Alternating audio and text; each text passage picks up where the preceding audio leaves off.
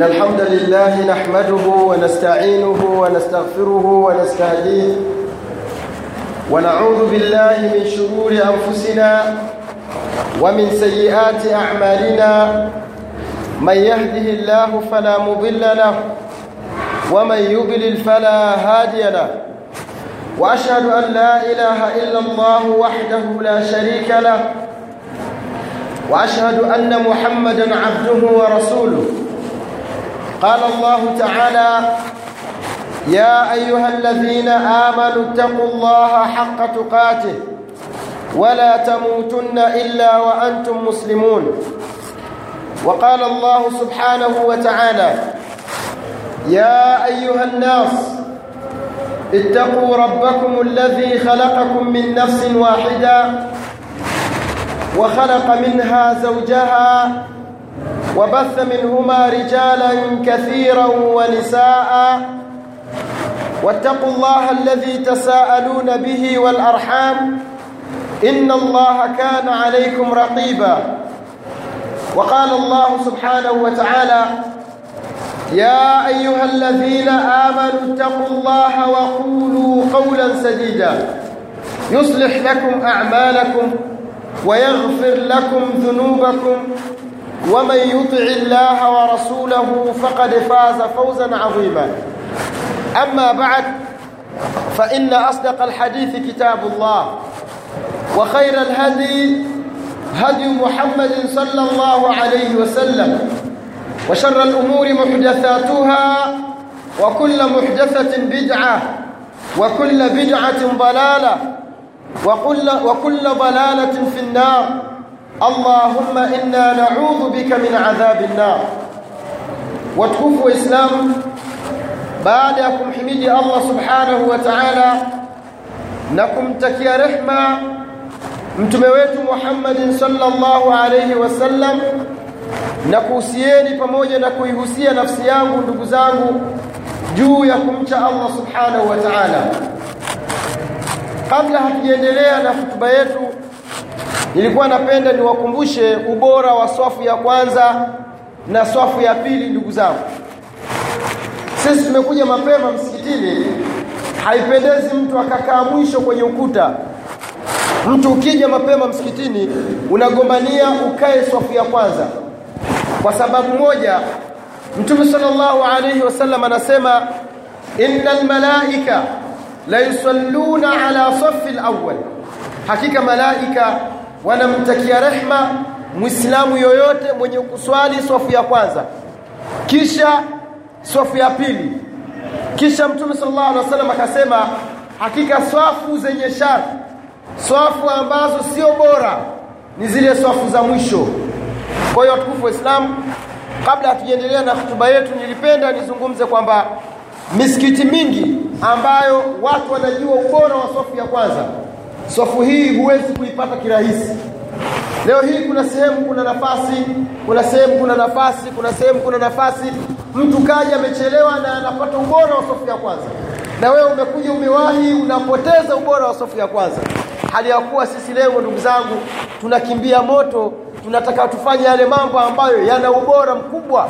Sehemu hizi hazina sharifu wala hazina shehe. Ukichelewa unakaa nyuma hii ndiyo taratibu na Uislamu ulivyoweka. Mtume sallallahu alaihi wasallam katika adabu almajlis, adabu za kukaa alikuwa anawaambia masahaba hakika nafasi yako ya kukaa ni ile sehemu iliyokuwa ya wazi.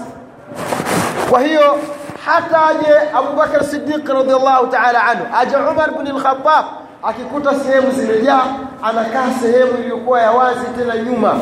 Kwa hiyo ndugu zangu katika imani tujaze safu ya kwanza kikamilifu ili zile thawabu tuzipate sisi kwa sababu sisi ndio tuna haki na tumekuja mapema. Halafu zikishajaa unaingia safu ya pili unafunga na hii unaepusha mambo yale ya kukatana kukatana shingo. Mtu kaja amechelewa lakini kaona nafasi kuna faragha kuna upenyo kwamba anaweza kakaa. Kwa hiyo anakatakata zile yale mashingo ya wenye kuswali kuna karaha kuna maudhi umeona? Alafu unakupoteza ile ile ule usikivu wa khutba.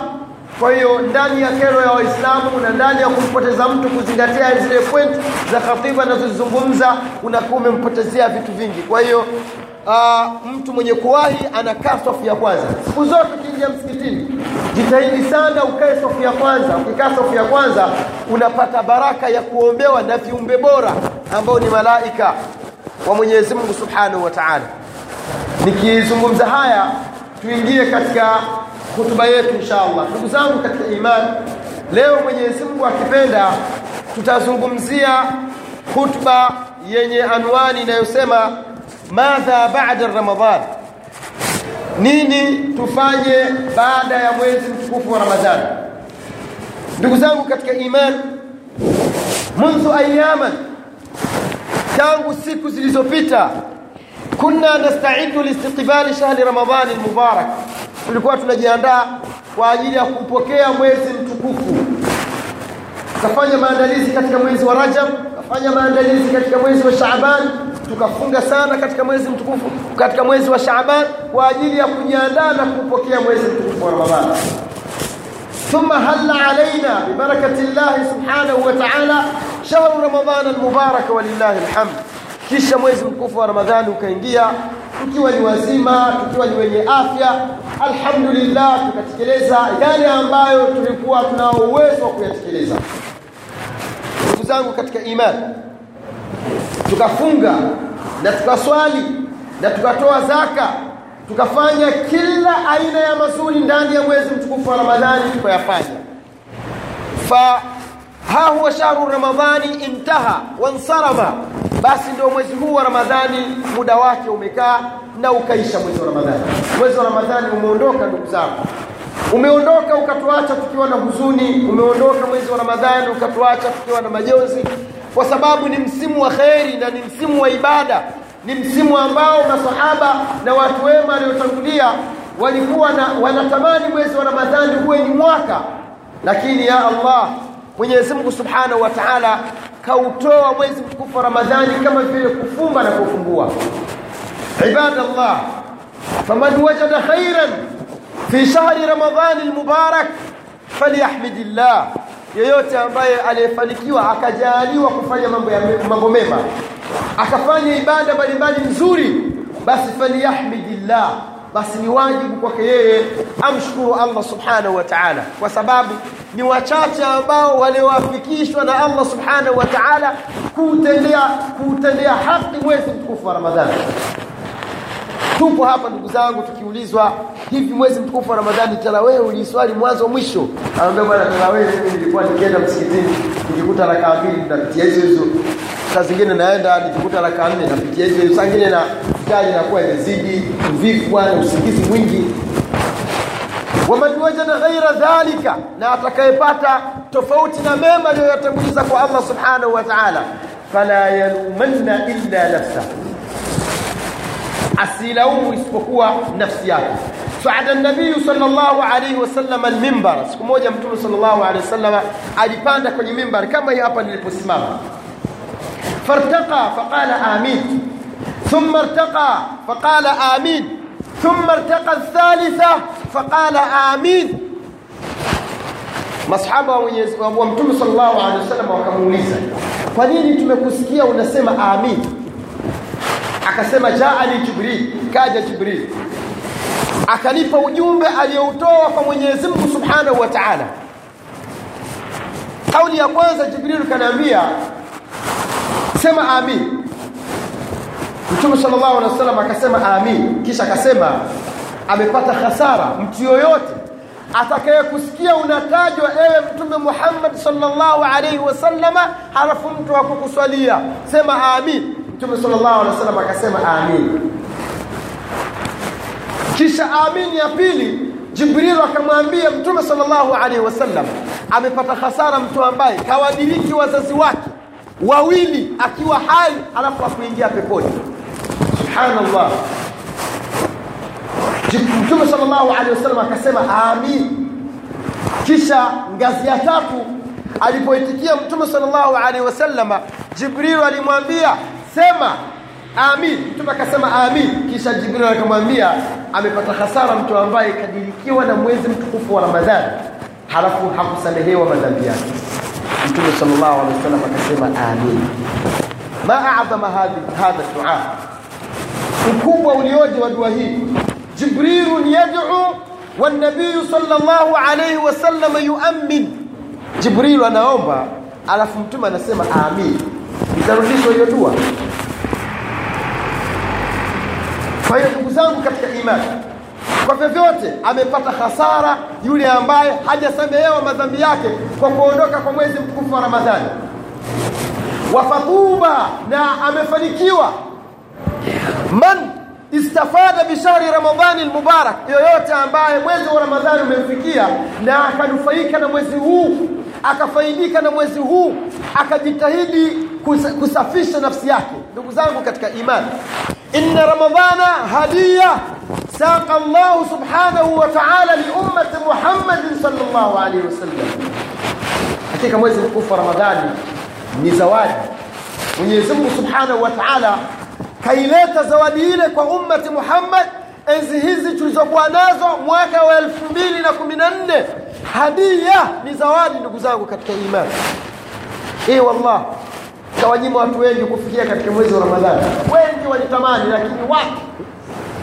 Leo hii takriban ni siku ya 24 watu walioondoka ndani ya mwezi wa Ramadhani na kabla ya mwezi wa Ramadhani Gaza wenzetu pale wamefikia takriban 1500 Mwenyezi Mungu hakuwapangia wadiriki mwezi mtukufu wa Ramadhani japokuwa ni shuhada. Ukienda kupata ihsaiyat mahospitalini ni watu wangapi ambao Mwenyezi Mungu Subhanahu wa Ta'ala aliwanyima fursa ya kuifikia ya kufikia mwezi mtukufu wa Ramadhani? Watu wengi wameondoka. Watu makaburi mapya wamezikwa watu wengi ndugu zangu katika kwa hiyo kaa ukijua mwezi wa Ramadhani tunapozungumza hivi haupo tena na kurudi kwa mwezi wa Ramadhani ni wajibu. Kwa sababu Mungu anasema inna iddata ash-shuhuri inda Allahi 12 shahra. Mwezi wa Ramadhani kurudi ni lazima. Lakini wewe kuufikia tena mwezi mwingine wa Ramadhani laisa biwajib si wajibu. Kwa sababu hauna guarantee hauna dhamana ya kufikia mwezi mwingine. Na ndio maana mtume sallallahu alaihi wasallam aliposema amin aliwaombea ali dua mbaya wale ambao mwezi wa ramadhani umefika na hawakunufaika nao na madhambi yao hayajafutwa. Kwa hiyo ndugu zangu katika imani mwezi wa ramadhani ni, ni zawadi ambayo Mwenyezi Mungu Subhanahu wa Ta'ala akatuletea kwa malengo mbalimbali. Liyatuba al-asi ili yule ambaye ni mtenda madhambi aweze kutubia waliyataallama aljahila na mtu ambaye hajui ajifundishe ni jinsi gani mwanadamu anatakiwa aishi duniani. Waliyaghtanima alabida alabidu na ili mfanye ibada aichukue fursa ya kujijengea na kujitengenezea na kujijazilizia yale mema ambayo yanapatikana katika mwezi wa Ramadhani ndugu zangu katika imani mwezi mtukufu wa Ramadhani baada ya kuwa umeondoka yapo maswali ya kujiuliza lakini maswali makubwa ambayo mimbari hii ya leo dunia nzima inazungumzia madha baada ya Ramadhani. Baada ya Ramadhani sasa ikiwa ni Ijumaa ya kwanza katika mwezi wa shawali tufanye nini baada ya Ramadhani swali lingine ndugu zangu katika imani. Wama alamatu qabuli siyami shahri ramadhan ni zipi alama ambazo zinazoonyesha kwamba saumu zetu zimekubaliwa zime na Allah subhanahu wa ta'ala? Ndugu zangu katika imani. Ramadhani ilipoingia watu walitangaza kwamba mambo machafu yaachwe lakini shaitani laanatullahi alayhi. Ana mbinu za aina mbili za kuwapoteza watu. Mbinu ya kwanza anaitumia katika miezi ya Rajab na miezi ya Shaaban kuwaingiza watu wengi sana katika maasi kwa sababu ndani ya mwezi mtukufu wa Ramadhani hatakuwa na nafasi ya kumpoteza mtu. Ukaona watu wakaweka masherehe mbalimbali madisko mataarabu miziki fujo. Sawa watu wanafanya madhambi ya mwisho mwisho mwezi mtukufu haujaingia. Watu wakaoa. Ndoa nyingi sana mashallah tabarakallah. Nyingi sana kabla ya mwezi mtukufu wa ramadhani wale wenye vimada wakawachukua vimada wakarudisha makwao kwamba huu mwezi hapana. Wale washirikina watu wa ngoma watu wa kucheza mizimu wakasimamisha mizimu yao kwamba mwezi mtukufu wa ramadhani sasa umeingia lakini ndugu zangu katika imani mbinu ya pili ya sheitani ramadhani inapomalizika anakuja na spidi zote. Kuja kutuharibia kutuvurugia kubatilisha yote tuliyoyafanya katika mwezi wa eh wallah leo hii ndugu zangu katika imani unaposoma magazeti kwenye mitandao magazeti yanayouzwa magazeti matukio mengi ya mauaji yanatokea kwa sababu ya khiana au kwa sababu ya swala la wivu wa mapenzi. Alafu yale mapenzi yenyewe yanayozungumzwa sio mapenzi ya mume na mke. Ni mapenzi ya girlfriend na boyfriend baada ya mwezi wa ramadhani kumalizika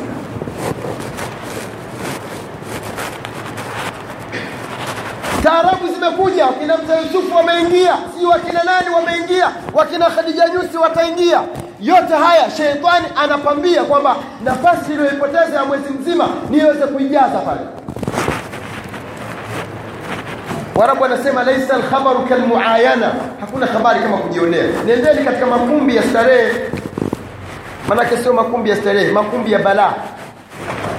Mwangalie ni jinsi gani pombe zinavyoisha. Makreti na makreti yanaongezwa yana ya bia mambo mengine yako hapa jirani. Mwezi wa ramadhani alikuwa hayana lolote lakini ramadhani imeisha. Leo hii mauzo ukiuliza maulizo, mauzo ya mwezi wa ramadhani na mauzo ya sikukuu. Watakwambia hapa jirani hapa nyumba ya pili. Inna lillahi wa inna ilaihi rajiun. Nenda kwenye, mabi, kwenye, kwenye, kwenye mabichi. Leti kama tungekuwa tunajua bikra zilizovunjwa katika masiku haya ndugu zangu katika imani sasa shetani kaja na spidi zote kaja na nguvu zote. Yule mzinifu aliyekuwa na kimada amekirudisha na yule ambaye alikuwa anajiziwia kuvuta sigara. Manake sigara ndugu zangu min almuharamat ni katika mambo ya haramu yaliyoharamishwa na sheria. Katika dalili zote yani katika vitu ambavyo vimeharamishwa vizuri ni sigara. Maake usije ukawa unaivuta ukaambiwa kama vita, vitabu vile vya babu maja huko Martin Safina tunaja ukaambiwa na mababu zako waliopita kwamba ni makruh. Sigara ni haramu min almuharramat. Watu mwezi wa ramadhani walipunguza uvutaji wa sigara. Subhanallah. Masaa kumi na mbili mvutaji wa sigara alijiziwia kuvuta sigara. Lakini leo hii anaongeza pakti warabu wanasema alhaqu ma'tarafa bihi al-a'da haki ni ile ambayo adui mwenyewe kaikubali kwamba hii bana sio mzungu akutengenezea sigara na kuwekea onyo. Pakti zingine zimeonyesha kabisa mtu aliyekufa mafuvu ya kichwa lile fuvu liko hivi kwenye pakti ya sigara. Na kisha hapo chini anakuambia lugha zote. Anakuandikia Kiswahili anakuandikia Kiingereza anakuandikia Kifaransa anakuandikia sijui lugha zote kwamba uvutaji wa sigara ni hatari kwa maisha yako. Unataka nini na katika dharuriyatu khams za sheria misingi mitano ya sheria. Msingi wa kwanza hifdhu din kwamba mwislamu unatakiwa dini yako uilinde.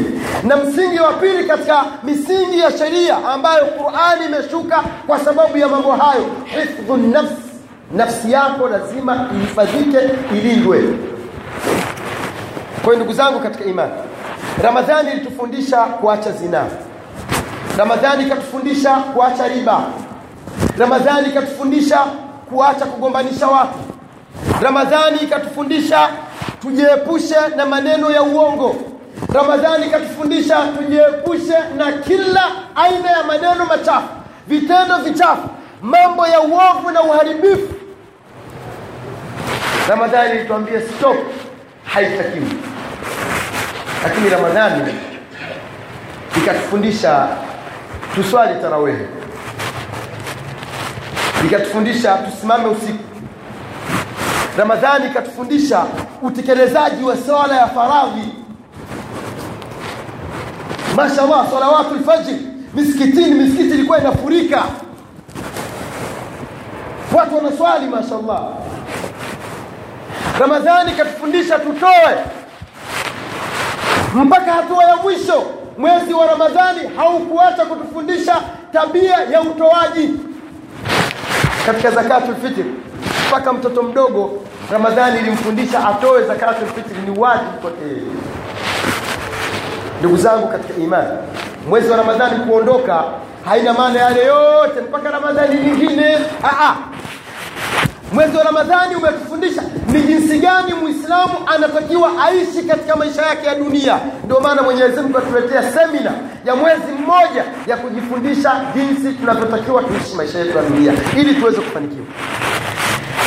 Ndugu zangu katika imani falfalah kullu lfalah fi taati llah.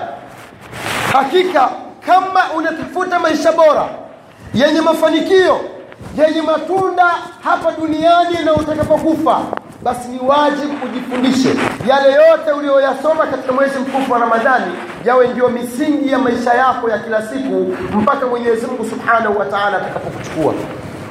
Kwa nini?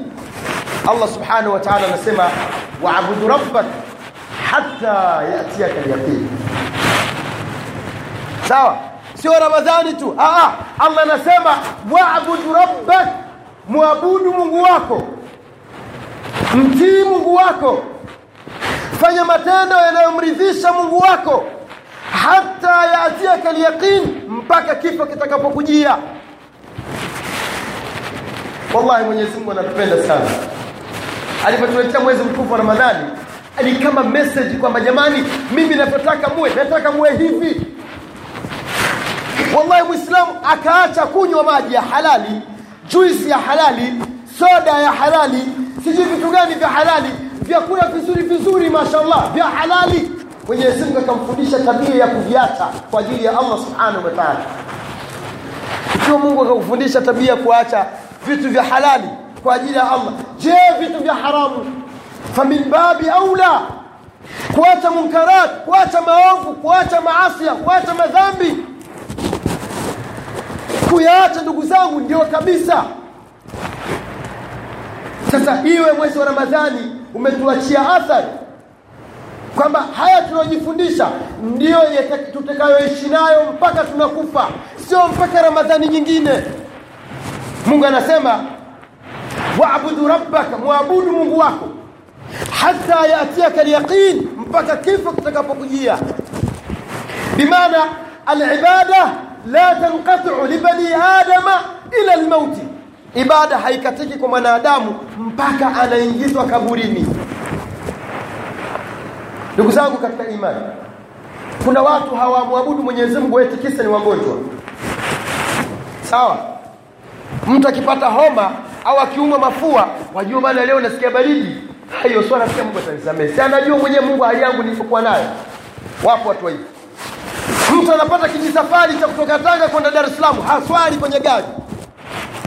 Yuko radhi anunue maji ya kunywa lakini maji ya kutawadha hanunui.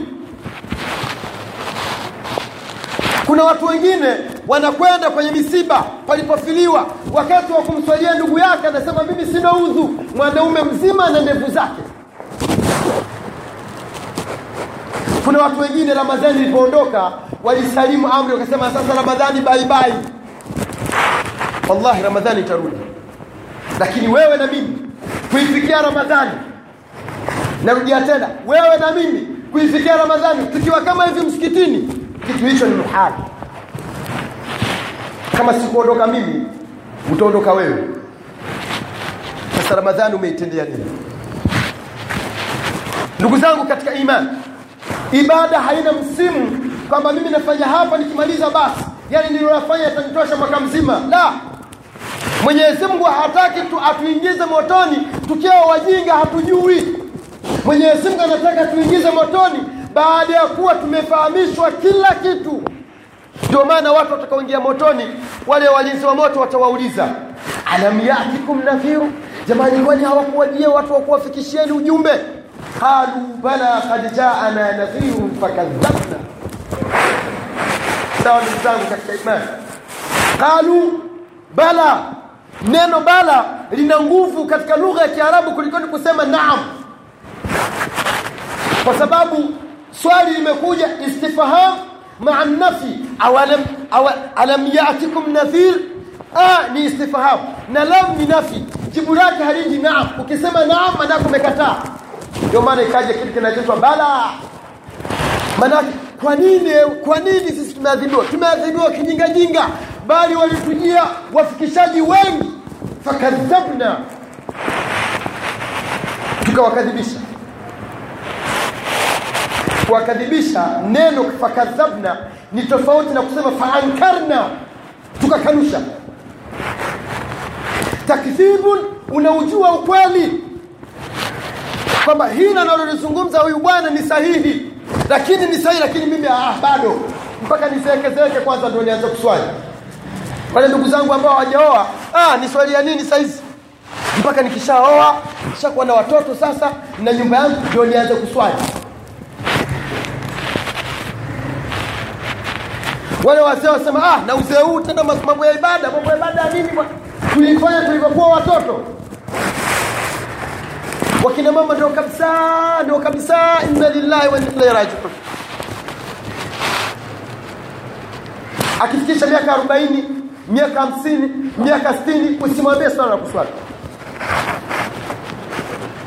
Kwa hiyo ukweli wa mambo tunaujua na ndio maana watakaoingizwa motoni watakapoulizwa kwamba hawakuwajia wafikishaji qalu bala kad jaana nadhirun fakadhabna tukakadhibisha tulikubali kwamba yale waliotuletea ni ya kweli lakini nafsi zetu zilikataa kwa ndugu zangu katika imani tabia tulizozifundishwa ndani ya mwezi wa ramadhani ndio maisha bora ya mwanadamu. Mpaka anaingizwa kaburini anatakiwa awe hivyo. Ukiwa tofauti na hivyo huwezi kufanikiwa. Mungu anasema waabudu rabbak mwabudu mwenyezi mungu hata yatiaka lyaqin mpaka kifo kinakujia. Ujumbe huu aliambiwa mtume sallallahu alaihi wasallam. Sawa lakini mitume waliotangulia nao waliambiwa ujumbe kama huu. Ukimwangalia nabiyullahi isa au yesu alaihi salam wakati alipotumwa aliambiwa maneno kama aliyoambiwa mtume sallallahu alehi wasallam. Aliambiwa waauswani bisalati wazakati eh, ma dumtu haya kwamba katika vitu ambavyo Mungu kaniambia kaniamrisha. Ameniamrisha. Ni swali. Nitoe zaka kwa muda ambao moyo wangu utakuwa unapumua. Nafsi iko katika mwili wangu. Basi kwangu mimi ni wajibu kuswali kwangu mimi ni wajibu kutoa. Sasa ndugu zangu katika imani mafundisho ya ramadhani yamekwenda wapi waliulizwa watu wema waliotangulia vipi kuhusiana na watu ambao mwezi wa ramadhani wanaelekea ibada? Sawa mwezi wa ramadhani mashallah nyuso zinapata weusi zinapata sijida kama wanavyosema wenyewe. Sawa japokuwa unaposwali si lazima kwamba itoke alama nyeusi sio lazima lakini uso wako utakuwa unang'ara kwamba wewe ni mswalihina kweli waswali aliulizwa bwana mmoja vipi kuhusiana na watu ramadhani mashallah ikiingia unawakuta wanafanya juhudi za kufanya ibada lakini ramadhani inapoisha na wao wanakwisha. Yule bwana akasema bisa alqaum yani katika watu wabaya duniani hakuna wabaya kama hao.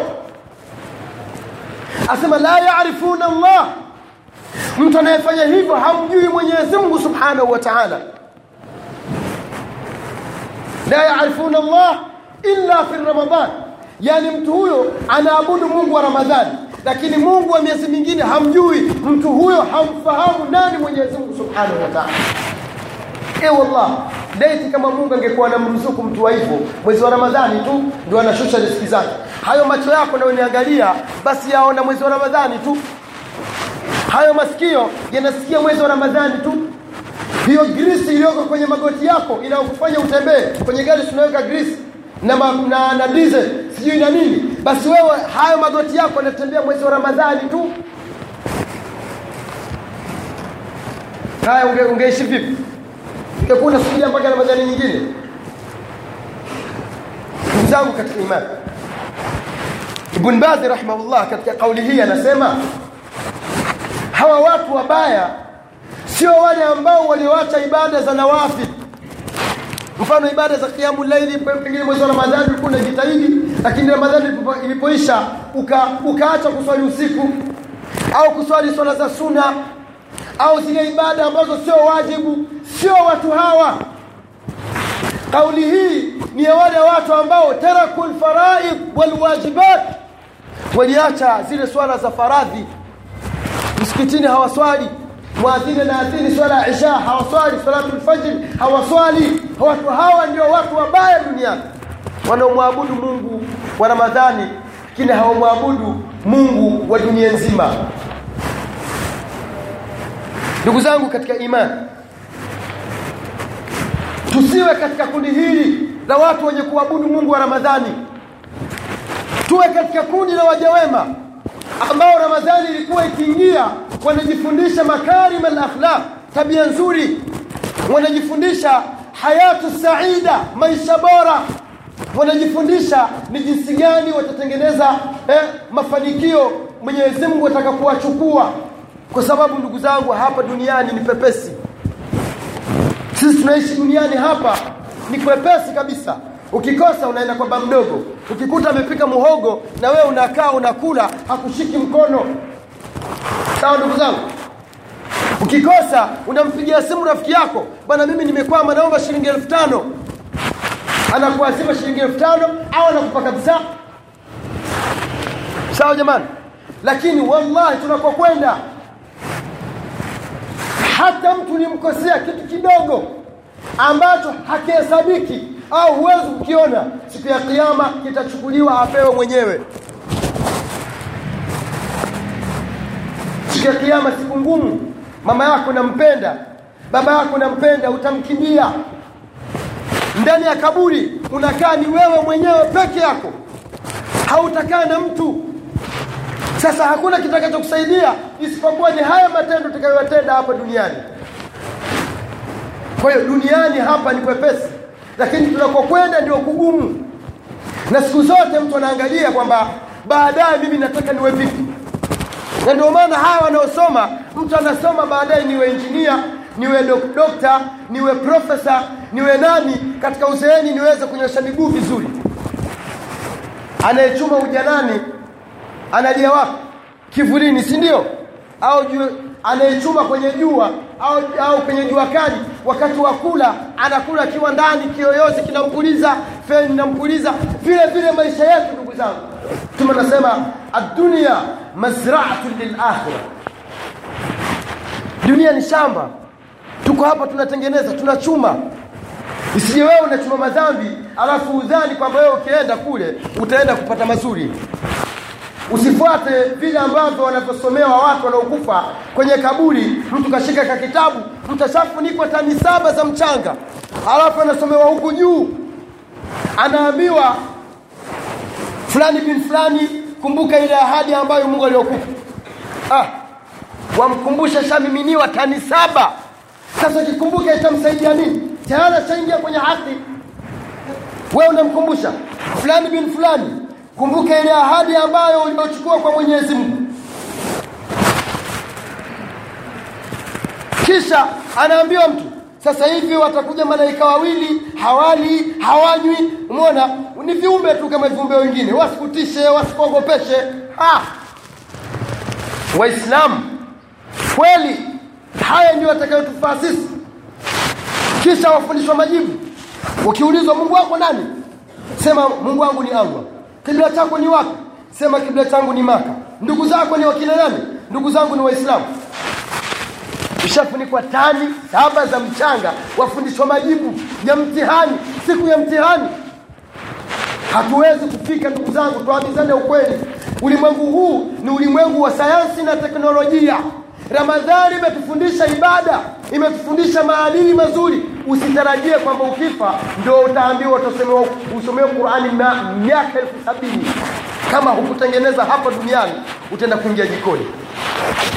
الله لي ولكم بالقرآن العظيم ونفعني وإياكم بما فيه من الآيات وذكر الحكيم أقول قولي هذا وأستغفر الله لي ولكم وعن سائر المسلمين والمسلمات فاستغفروه إنه هو الغفور الرحيم فهو البار الكريم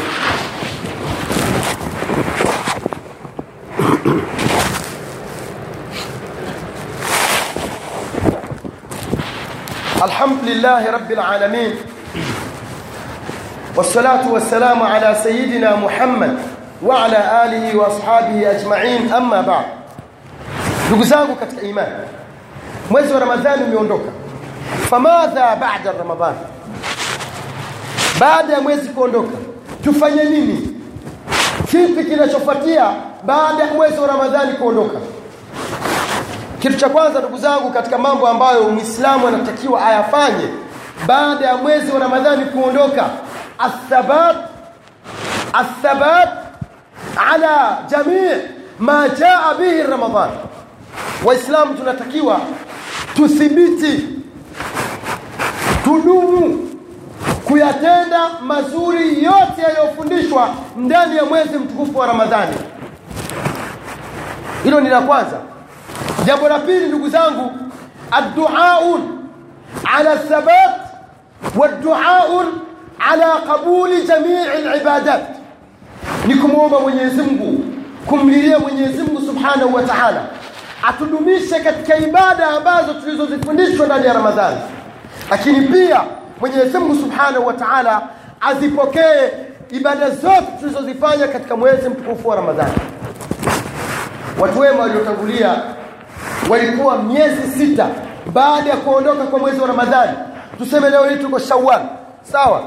Kisha dhulqida kisha dhulhijja kisha muharram kisha safar kisha rabiul ula rabiul ula sawa? Rabiul awwal miezi sita wanamwomba Mwenyezi Mungu Subhanahu wa Ta'ala kila siku kila baada ya swala wanamlilia Allah Subhanahu wa Ta'ala aweze kuipokea somu yao. Ndugu zangu katika imani hawa ni watu wema. Wewe umefunga baada ya sikukuu na kuswali idi basi hauna mpango tena na Ramadhani. Hujui ibada zako somu yako ilikubaliwa hujui haikubaliwa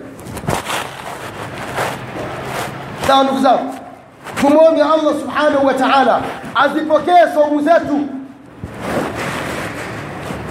Lakini jambo lingine pia ambalo ndugu zangu linalotakiwa baada ya Ramadhani kuondoka ihyau masharii Ramadhan tunatakiwa tuhuishe ndugu zangu projekta zote ambazo zilizoletwa na mwezi mtukufu wa Ramadhani. Ramadhani imekuja na mafunzo mazuri mazuri Ramadhani imekuja na vitu vingi ambavyo sisi waislamu iwapo kama tutavihuisha tutakuwa bora na tutakuwa na nguvu. Kwa hiyo katika mambo yanayopaswa ndugu zangu tuyahuishe mambo haya yasianguke yakaisha yakateketea yakapotea. Miongoni mwa mambo mazuri yaliyoletwa na mwezi mtukufu wa Ramadhani hivi ndugu zangu hamkumbuki kama mwezi wa Ramadhani waislamu tulikuwa tunapendana hatukumbuki kama tulikuwa tunaalikwa futari kwa mkuu wa wilaya futari kwa mkuu wa mkoa futari ikulu kwa mheshimiwa rais. Hatukumbuki kwamba mabenki yalikuwa pia yanaandaa futari sijui DTB sijui CRDB haya hatukumbuki kama tulikuwa tunapewa mialiko ndugu zangu ya kufuturu pamoja. Hii ina maana gani waislamu? Ndugu zangu katika imani hatukumbuki kwamba mtu ulikuwa anakuja mtu kuomba futari anakwambia asema langu leo leo paka amelala jikoni. Leo sijui nitafuturu nini jamani. Mtu anachukua shilingi elfu tano. Bwana sasa sikiliza bwana. Ende kusaidia tabia hizi hatuzikumbuki waislamu kwamba mwezi wa ramadhani zilikuwa zimeshamili. Hii ilikuwa ina maana na ilikuwa inaonyesha mshikamano. Kwamba waislamu wote ni kitu kimoja na sisi wote ni ndugu na tunatekeleza ibada ya allah subhanahu wa taala. Sasa kwa nini tusishikamane? Allah anasema watasmu bihabli llahi jamia wala tafaraku jamani tushikamaneni katika kamba ya mwenyezi mungu katika dini ya mwenyezi mungu sote tusitengane.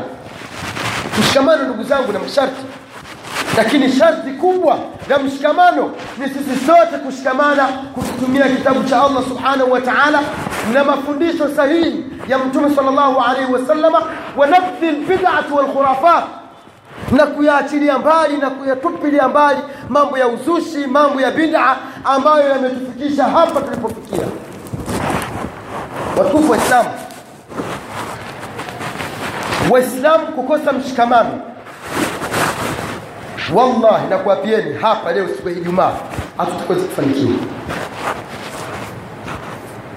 fanya unavyojua kuwa mkaidi utakavyojua mimi unidanganyi kwenye dini bwana. Wewe wajana tu. Make ndo maneno ya wazee wetu ambao ndio wanatakiwa sisi tuwafuate. Wamkuta mzee kashika bendera kabisa. Hili hapana na wallah ukimwomba ukimwomba ukimwomba ushahidi anakwambia mimi nimekuwa babu yangu nilikuwa namuona anafanya baba yangu nilikuwa namuona anafanya mjomba wangu nilikuwa namuona anafanya shekhe wangu nilikuwa nilikuwa namuona anafanya. Uje kuniondoa wewe. Haya maneno ndiyo maneno walikuwa wanazungumzwa na kufaru Quraish. Wale makafiri wa Quraish wakati mtume ameleta ujumbe wa Uislamu walikuwa wanasema hivyo naombeni radhi jamani kwa maneno haya. Kwani babake babake mdogo na mtume sallallahu alaihi wasallam wakati alipotaka kufa mtume kaenda anamwambia hivi sema la ilaha illa Allah mimi nitakuwa shahidi yako siku ya kiyama. Abu jahli alimwambiaje? Unaacha dini ya babu yako. Sawa Islam. Kwa hiyo ili tuweze kufanikiwa ni lazima tushikamane tukikumbatie kitabu cha Allah na tukumbatie mafundisho sahihi ya mtume salllahu alaihi wasallam. Tulipokosa mshikamano ndugu zangu ndio hayo yanayotokea huku ndugu zangu. Waislamu hatuna mshikamano. Leo hii damu elfu na mia tatu kwa siku ishirini na tano zimemwagika sawa waislamu damu elfu na mia tano. Ndani ya siku ishirini na tano zimemwagika. Kwani tunafikiria duniani hatuna watu? Hamna waislamu? Nchi tajiri ni za watu gani ndugu zangu? Mungu ameotesha bahari za petroli chini ya ardhi kwenye ardhi zao ndugu zangu. Wallahi